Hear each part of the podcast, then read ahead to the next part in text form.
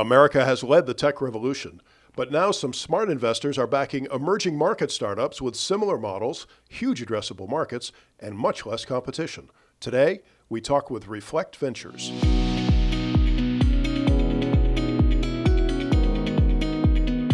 Welcome to another edition of the Angel Nest, where real angel investors and entrepreneurs partner to build great new companies. I'm David Hemenway. I'm a five time founder and now an active angel investor, and my mission here is to talk about how investors collaborate with startups to build great companies. We don't make or recommend investments, and this program is for informational purposes only. As high tech ventures spread across the planet, Michael Friedman and Jor Law have discovered huge opportunities backing startups with similar business models to the giants except they're in emerging markets and frontier markets like Africa, Pakistan, and Morocco. Imagine investing in a place that's beginning to adopt smartphones, but you already know what the smartphone revolution could bring, and they're getting in at lower valuations before the VCs.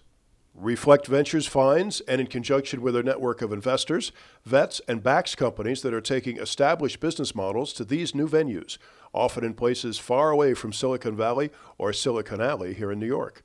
Today, we meet Michael Friedman and Jor Law and one of their very happy investors, Rahul Awasia, who's gaining access to deals he says he wouldn't otherwise see or perhaps even dare to invest in. Gentlemen, thank you for joining us today. Thank you, David. Pleasure to be here. Michael, you're a native New Yorker. Uh, what got you to move to China, start investing in emerging markets? Well, long story. Basically, working for Oracle, went out to Hong Kong, you can't sit in Hong Kong for five years next door to China without thinking that you've got to go and find a way to move over there, which I did working for various startups. And then life happened. And before I knew it, 20 years have passed. As for investing in startups, that's something that I've been doing basically ever since I had sufficient financial resources to do it.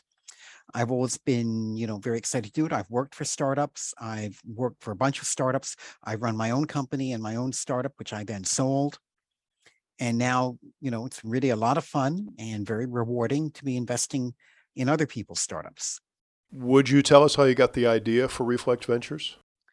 Well i and several other people were very interested in investing in a company that was coming out of one of the accelerators here and they said their minimum investment was 500k and that was more than i was willing to put into one early stage investment.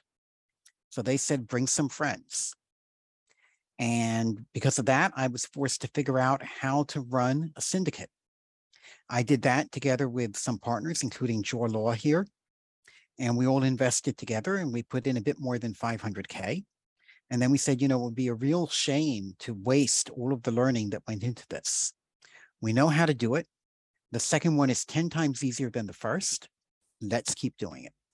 Startups, of course, often have to invent their own business models or they do land grabs, try to figure out profitability later. That can sometimes get very expensive for investors. Jor, the part of your model that I really appreciate is that you're taking products and services that have already succeeded in other parts of the more established world. You apply the lessons learned and then find new markets. Uh, yes, we are. And I think part of that has to do with our teams uh, growing up working in or exposure to emerging markets. We've seen a lot of the models that emerging markets that are, are, now further developed, uh, such as in China, right, which has gone through a, a lot of progress and, and innovation uh, for this market here. And we see now the rest of the world where these markets are now just starting to enter their stage of development and the same type of opportunities exist in these markets.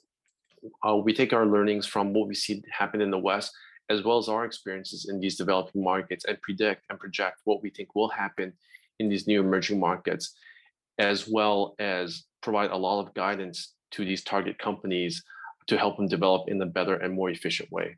Rahul, does Reflect's process give you the confidence to invest in what would normally be considered more risky ventures? Yeah, absolutely. So, you know, as as an investor, I'm also I'm always kind of uh, looking for for for new ventures and new things to kind of support. And what the Reflect Ventures guys do is, of course, to give access to emerging markets, markets like Africa, uh, throughout Africa, markets throughout Asia that normally I would never get access to. But what they really do is get into the details, the nuts and the bolts. They do a lot of homework, they do a lot of due diligence, and that's really comforting to an investor. So, Michael, tell us about some of the companies you're invested in, if you would. So I'll tell you, I'll talk a little bit about Market Force and Dastgyr. Both of these are neighborhood store supply chain companies. So you think about the neighborhood store in a country like Pakistan or Kenya or Nigeria or Morocco. And you know, it's not like New York. You don't go, well, New York, you don't go to the Walmart either, but you've got big supermarkets and stuff. And most people have cars or they get on a bus. It's not like that in these countries. People are going out to the store every day or every two days. Many don't have a refrigerator, only a very small one. They're buying what they need for the next couple of days and they are walking home with it. So the neighborhood store is the center of economic life. This is where everybody buys everything they need to eat, mainly eating, you know, all the FMCG goods, but also their soap, their shampoo and everything else. And we're investing in the companies that are now basically recreating the supply chain for these stores, giving them a one-stop shop. You go and you buy from Dastgyr is one of these neighborhood stores and their truck comes. It's a special truck designed to be able to go through the alleys of a Pakistani, you know, small mm, town, you know, small alleys and stuff, gets to the store and they look, take out everything that that store has bought, give it to the store owner. Well, not give, he's paying for it, but you get the idea. And he's got a one stop shop to buy it as opposed to shutting down his store, going to the distributor who's going to give him the soap, going to the distributor who's giving him the shampoo, going to the guy who will sell him the rice, and spending a full day replenishing and buying everything he needs in order to sell it from his store. It's a game changer. Why is all this innovation happening now, do you suppose? What is happening in these countries is that smartphone penetration is going from 10% to 40% people who need a smartphone for business are making the investment, and for them it is a real investment, in order to buy a smartphone that they can use. This enables whole new business models. This is happening throughout the third world, and these are the companies we are investing in. So Rahul mentioned Dastgyr, which is in Pakistan, and Market Force, which is in Kenya and Nigeria primarily, but also entering a number of other countries in Africa. We've also invested in Chari. Chari started in Morocco, moved into Tunisia, then acquired another company doing the same thing in Ivory Coast, and finally actually made an acquisition in France. And that's really cool because they're now supplying the North African grocery stores in France. The North African worker in France is able to go to these stores, buy product, and he's going to be able to make a remittance he's going to be able to hand the store owner 100 euros. And five minutes later, his wife, his sister, his mother in Morocco or Tunisia or Ivory Coast is going to be able to go to a store and get 100 euros worth of local currency, minus, of course, a small fee, but small compared to what these people would normally pay in order to remit money. Uh, Chari, by the way, also is uh, has recently announced they are purchasing a unit of AXA, AXA, the French bank and insurance company and they've spent it's a $20 million transaction. So they're growing fast. They're doing it in order to get fintech financial licenses in Morocco that currently are no longer being offered. You have to buy one of the companies that already has them. They're a first mover, they're moving fast, and they're doing it. And finally, we also invested in Turbodega. Again, the same business model, but in Mexico and Peru. So this is the same thing. We're doing it again and again and again, investing in the same kinds of companies. Now, because we invested in four companies that are very similar, we put them together with each other. They talk to each other. They give each other advice. They have the same problems and they're non-competitive. So you're investing in smaller markets. Does that mean less competition? Definitely. So in most of these markets, there are two or three players, and the company we've invested in is one of those top three and they are going to be almost certainly one of the winners because these are not probably going to be monopolies, they're going to be oligopolies. And that, by the way, is another part of our model. We don't try to pick a worldwide winner. Picking a worldwide winner is very, very hard. Who would have known that Facebook was going to win the uh, social network wars at the beginning? Impossible to tell. It's relatively easy to pick a local winner. For example, we've invested in Meds and More in Pakistan, pharmaceutical distribution to pharmacies. They were number two when we invested in them. They are now number one. This is an industry where, which is a natural monopoly or oligopoly. There will be two or three winners maximum in Pakistan. We're basically going to be, we've invested in what is going to be the McKesson of Pakistan. or one of them. They're going to be one of the winners. Jor, I guess the big question is will returns really justify the risk in these markets? And how does Reflect Ventures increase the odds of success? I think uh, in our approach, we will find better opportunities in emerging markets because of, of three things that we're doing. One is that we're doing a lot more searching analysis for these companies. Secondly, we think uh, there, and we've experienced this, is that there's less available capital, right? For a lot of uh, investors, let's say in, in, in the Western hemispheres, right, the US, Europe, their first reaction may be, wow, where's, where's, where's this country even on the map? So um, that that eliminates them from from this investor set. However, uh, what they're not seeing is the data, right? That these populations are young, the population are growing, their income is growing, and these are all very positive, right? As as as economies and countries move from you know poverty to low income, low income to middle income, all sorts of other things happen, right? Uh, the, the providers of goods and services to these in, in these in these countries tend to do well, right? As they have, as, you know, from history and example that we've seen throughout the rest of the world. And thirdly, one one of the other areas is is how we add value. So the entrepreneurs in these countries are trying to build these businesses, and we could say, look, they're doing their analysis, but they might be doing it through the lens of someone who might be doing it for the first time we've seen a lot of these stories play out successfully and unsuccessfully throughout various geographies. We try to help them succeed by eliminating the places where they will make mistakes. And as we build an ecosystem in these verticals or in these countries, we try to create synergies amongst these companies so that they may learn from each other as well as trade and maybe uh, further on in the uh, future, uh, even band together and, and merge together. Michael, tell us about some of your other investments and about the concept of replicating the business models. I think that's really fascinating. Yes. For example, we've invested in Truck It In, again in Pakistan. And by the way, we're doing other trucking marketplaces as well in other countries. And when we look at Truck It In, we also look at Convoy in the US to get an idea of what they can do, Black Buck in India, and Manbang in China, all of which are very, very successful trucking marketplaces. It tells us that this is the right model and that these other countries are going to develop into it. And this is huge. Right now, if you're a trucker taking a truck from, say, Lahore to Karachi, when you get to Karachi, you don't know what load you're going to bring back to Lahore. You're going to go to a neighborhood in the city where there is an open outcry market. And you're going to walk around yelling, Does anyone have a load to, to Lahore. And somebody else is going to be walking around yelling, I have a load going to Lahore. And you may take you a couple of days to find that guy. And until you do, you're sleeping under your truck. Now you invest in a smartphone. And while you're on the road from Lahore to Karachi, you're finding your load back from Karachi to Lahore. You don't need to sleep over. You drop off your load, you go to pick up the next load, you head home. That's a game changer for these people. And how about the competition for capital? Does that put you in a better spot?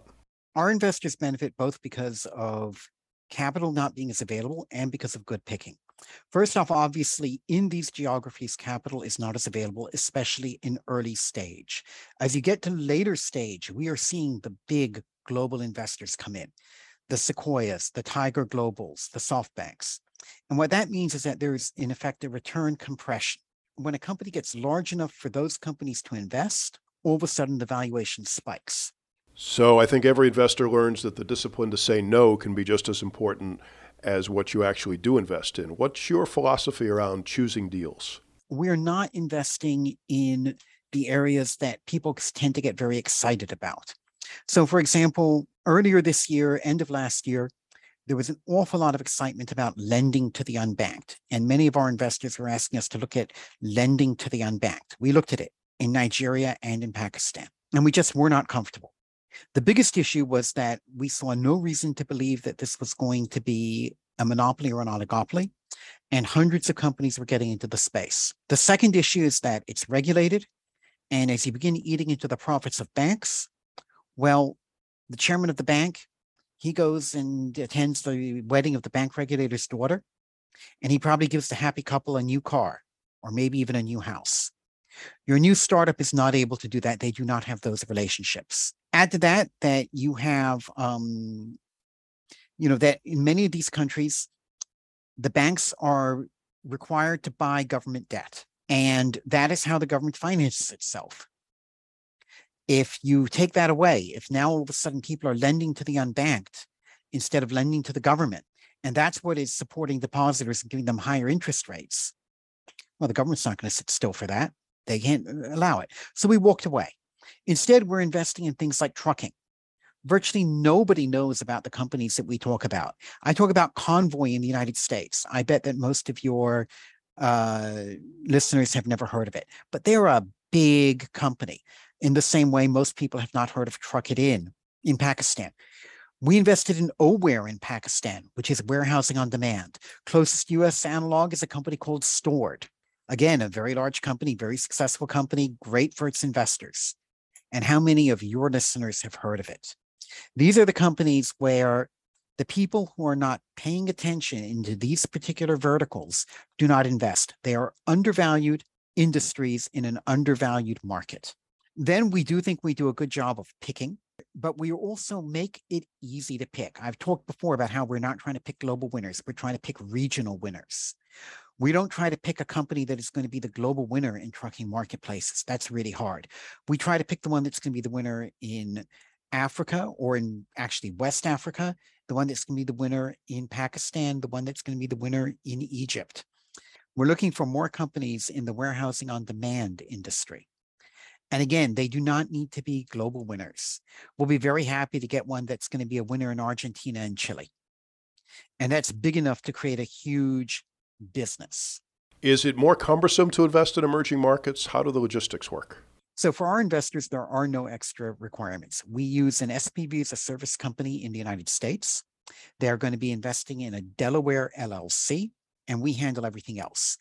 Most of these companies are forced by their other investors to create a parent company either in Delaware or Singapore or Cayman or somewhere else that is you know, more reasonable. There are pros and cons to that, but that is the way it is. And by the way, you might be you might be um, surprised where it's hard to invest in.